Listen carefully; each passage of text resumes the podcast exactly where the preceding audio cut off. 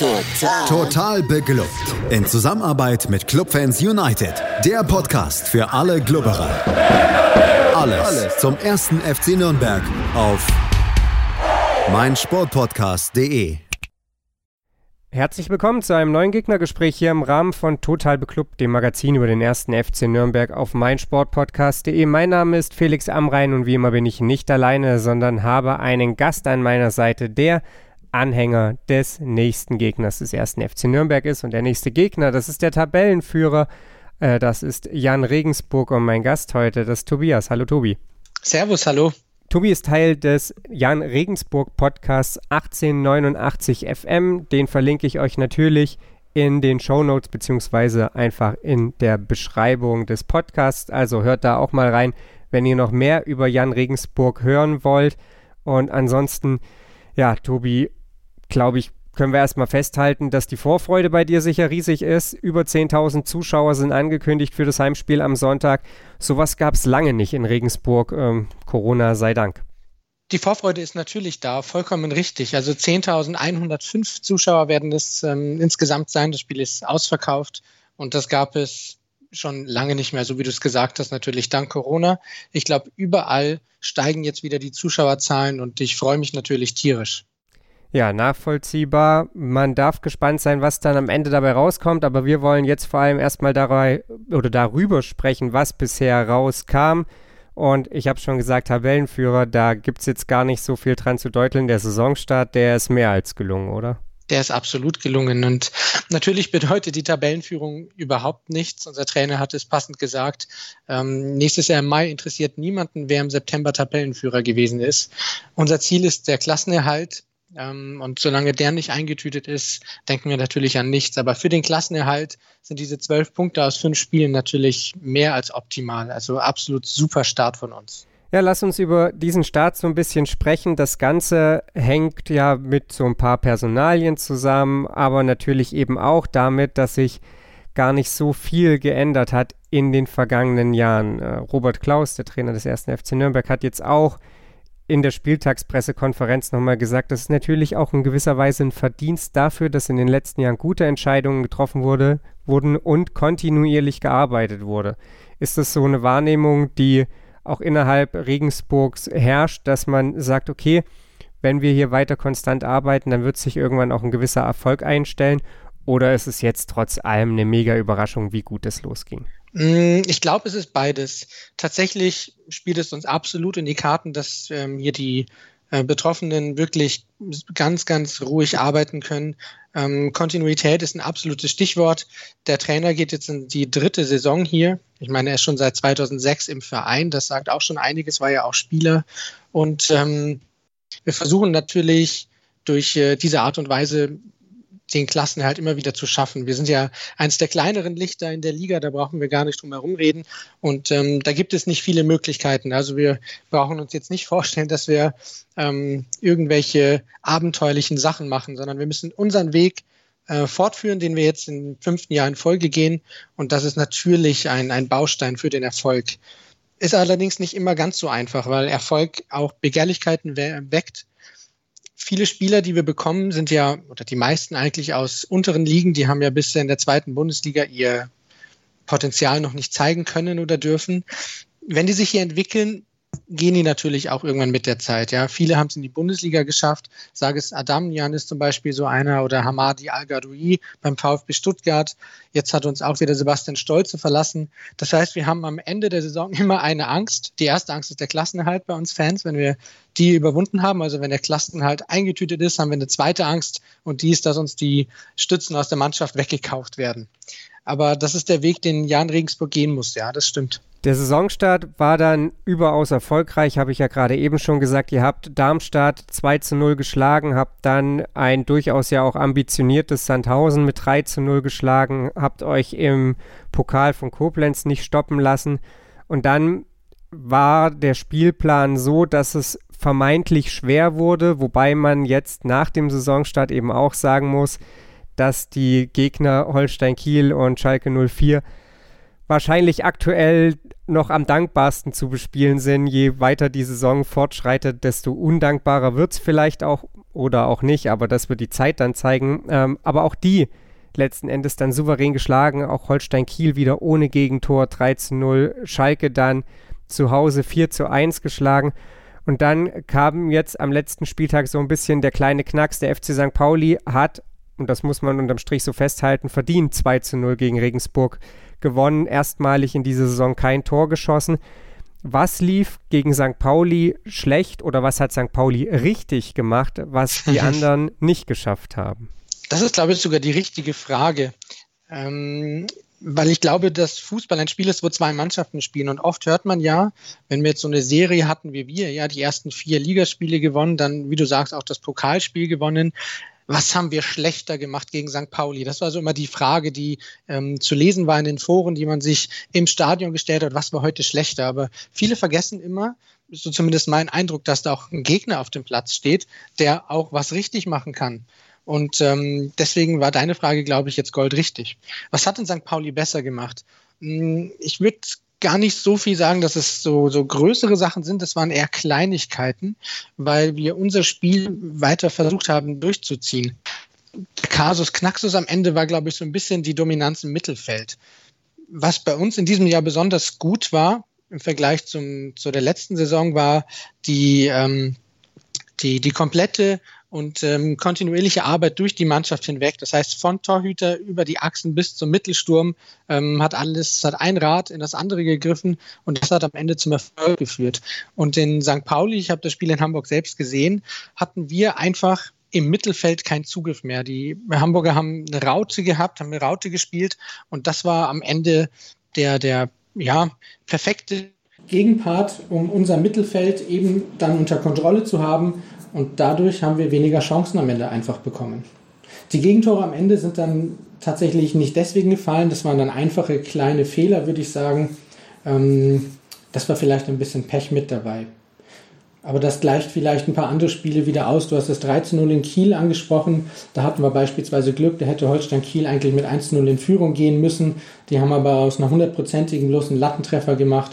Also wir haben in jedem Spiel einfach so, so Kleinigkeiten, so 50-50 Chancen und die liefen dann in den ersten Spielen für uns.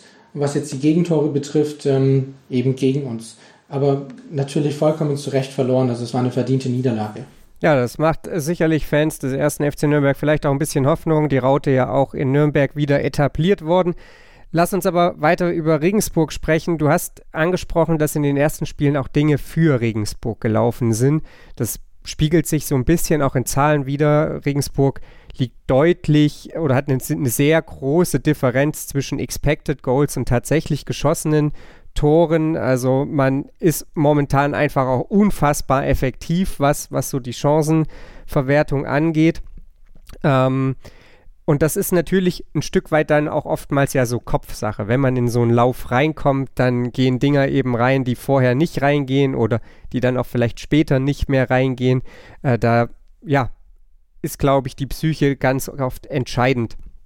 Äh, insgesamt ist es so, dass Jan Regensburg wahrscheinlich gar nicht so überraschend für die meisten Gegner spielt, denn äh, Mirsad Selim Begovic ja, lässt ja mehr oder weniger den gleichen Fußball spielen. Trotzdem funktioniert es jetzt in dieser Saison sehr, sehr gut. Ihr seid, äh, ist so mein Eindruck aus diesen ersten Spielen gewesen, in gewissen Situationen einfach wacher als der Gegner. Ihr habt so ein paar Tore geschossen, wo ihr, ich glaube drei oder vier schon, wo ihr nach Einwürfen einfach schnell den Ball erobert und dann zu relativ einfachen Toren kommt. Und es gibt on top noch was, was letzte Saison nicht so gut geklappt hat, nämlich Standards. Ich glaube, vier Tore nach Standards sind es jetzt schon, ähm, so viele wie in der vergangenen Saison insgesamt. Sind es diese Kleinigkeiten, die es am Ende einfach ausmachen, die Regensburg momentan so stark machen und eben den entscheidenden Schritt weiterbringen als letzte Saison? Ja, das sehe ich absolut so. Du hast jetzt viele Sachen richtig gesagt. Wir spielen den gleichen Fußball wie letztes Jahr, wie vor zwei Jahren und auch wie vor äh, vier Jahren beispielsweise. Also da hat sich nichts verändert.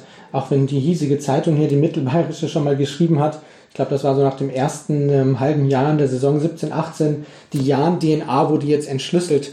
Ähm, das war natürlich Quatsch. Also wir spielen genauso wie letztes Jahr und vorletztes Jahr. Und es sind eben die Kleinigkeiten. Was ich total witzig finde und wo ich dir auch keine Antwort geben kann, woher das kommt, ist, ähm, dass wir eben so effizient sind. Du hast es richtig gesagt. Wir haben letztes Jahr zum Teil verzweifelt vor dem Tor. Also wir hatten hundertprozentige, die wir nicht gemacht hatten. Unser einziger Lichtblick war Andreas Albers im Sturm. Der hat alle Tore gemacht. Wir Fans haben Ende der letzten Saison sogar eine Wette am Laufen gehabt. Wir haben dann ähm, gespendet für jedes Tor, das nicht Andreas Albers erzielt, an einen guten Zweck, um so ein bisschen die Mannschaft so zu motivieren, dass jemand anderes außer Andreas Albers trifft. Und äh, wir haben der ganzen Transferperiode auf einen Stürmer gehofft, der uns diese, diese Chancenverwertung ein bisschen nach oben schraubt. Jetzt haben wir einen Mittelstürmer gekauft, Joel Schwarz, der hat aber noch gar nicht so viel gespielt. Das heißt, in der Offensive haben wir gar nicht so viele Unterschiede, aber dieses Jahr läuft es. Dieses Jahr trifft nicht nur Andreas Albers, es treffen die Außenstürmer, es treffen die zentralen Mittelfeldspieler, es treffen die Verteidiger. Das ist wirklich unfassbar und ich kann dir nicht sagen, woher das kommt. Das gleiche mit den Standards.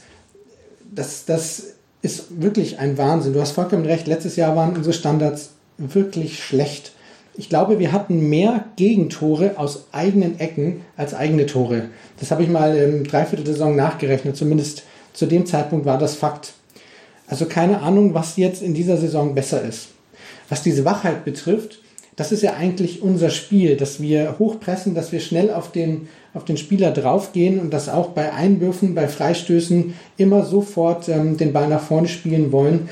Das scheint in diesem Jahr einfach besser zu gelingen als letztes Jahr. Jemand, dem aktuell sehr viel gelingt bei Jan Regensburg, das ist jemand, dem in Nürnberg so gar nichts gelangen, möchte man sagen. Und das ist Sabret Singh, Richtig. der ja dann in Nürnberg seine Leihe nach einem halben Jahr sogar abgebrochen hat oder wo die Leihe dann im gegenseitigen Einvernehmen nach einem halben Jahr abgebrochen wurde. Und jetzt in Regensburg, da kann man wirklich sagen, da läuft es richtig. Äh, hat zwei Tore, drei Vorlagen, wenn ich es jetzt äh, richtig im Kopf habe, schon auf der Habenseite. Das Ganze eben in fünf Spielen. Das ist mehr als nur beachtlich. Ähm, vielleicht war es am Ende nur der Faktor Zeit, vielleicht ist es die Umgebung, aber wie wichtig ist Sing denn jetzt abgesehen von diesen nackten Zahlen für das Spiel vom Jan? Ähm, enorm wichtig, finde ich. Wir haben natürlich ähm, mit einem ähm, ja etwas ähm, sorgenbestückten Gesicht auf diesen Transfer gesehen. Wir haben natürlich mitbekommen, was mit Singh in Nürnberg war. Als die Meldung kam, dass wir ähm, Sabrit Singh ausleihen, hat natürlich jeder an sein Jahr in Nürnberg gedacht und wir haben gedacht, was kommt denn jetzt da für ein Spieler?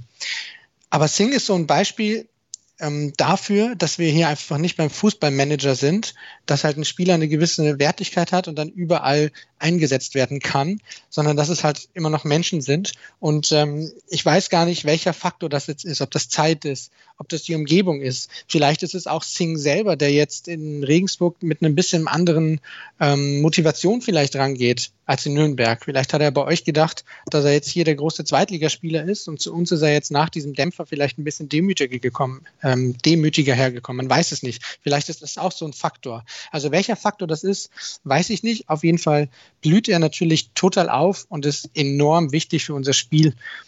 Ähm, insgesamt spielen bei uns im Stamm, wenn man das nach fünf Spielen schon sagen kann, drei Neuzugänge.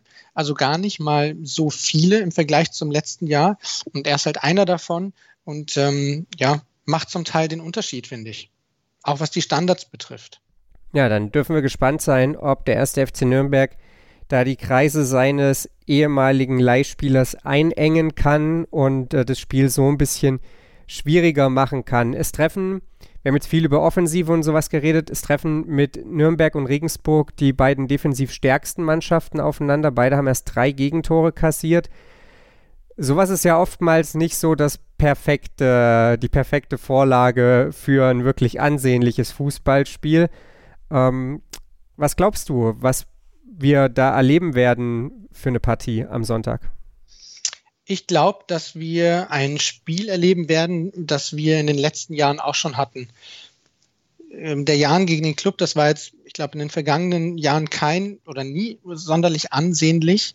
Es war immer knapp und ähm, eben durch Kleinigkeiten am Ende entschieden. Und ich glaube, so wird es auch dieses Mal sein. Also ich kann mir jetzt nicht vorstellen, dass die eine Mannschaft die andere aus dem Stadion haut, sondern es wird ein enges Spiel, vielleicht taktisch geprägt, mit relativ wenigen Chancen.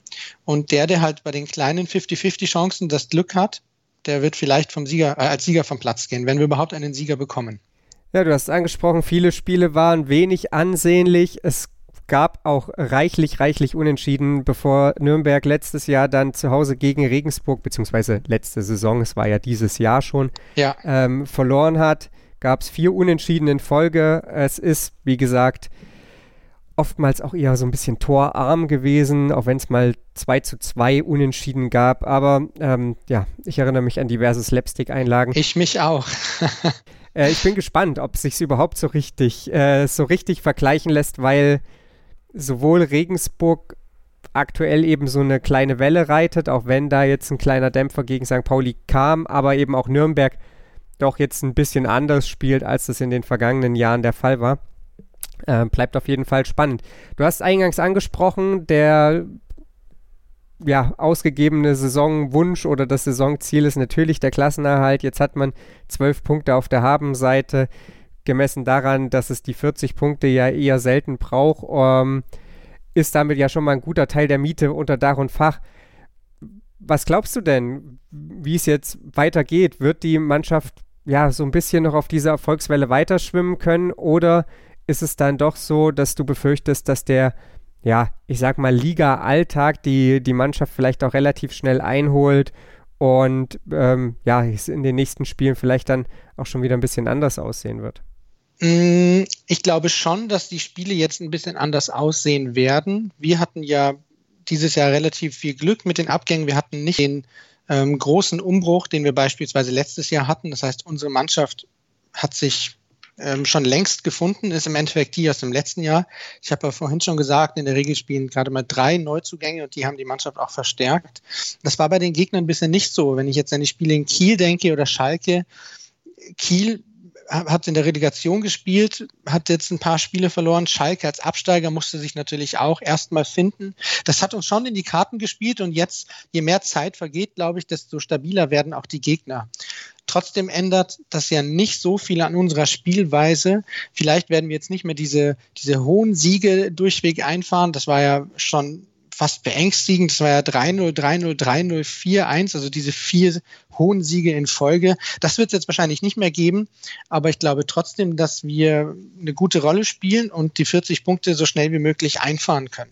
Ja, ich bin gespannt, ob die nächsten Punkte schon am Sonntag hinzukommen. Hoffe natürlich auf das Gegenteil und hoffe stattdessen, dass eben der erste FC Nürnberg sich ja so ein bisschen dann ranrobbt. Wahrscheinlich wird es eher ja nicht zum Überholen reichen, denn dafür müssten die von dir angesprochenen vielen Tore fallen, die dann doch eher unwahrscheinlich sind. Tobi, ich bedanke mich bei dir für deine Einschätzung rund um Jan Regensburg. Sehr gerne. Und ähm, wie gesagt, bin gespannt, was dann am Sonntag rauskommt. Wir sind natürlich dann nächste Woche auch wieder für euch da hier auf meinen Sportpodcast, analysieren das Spiel für euch und blicken dann natürlich auch voraus auf den nächsten Gegner.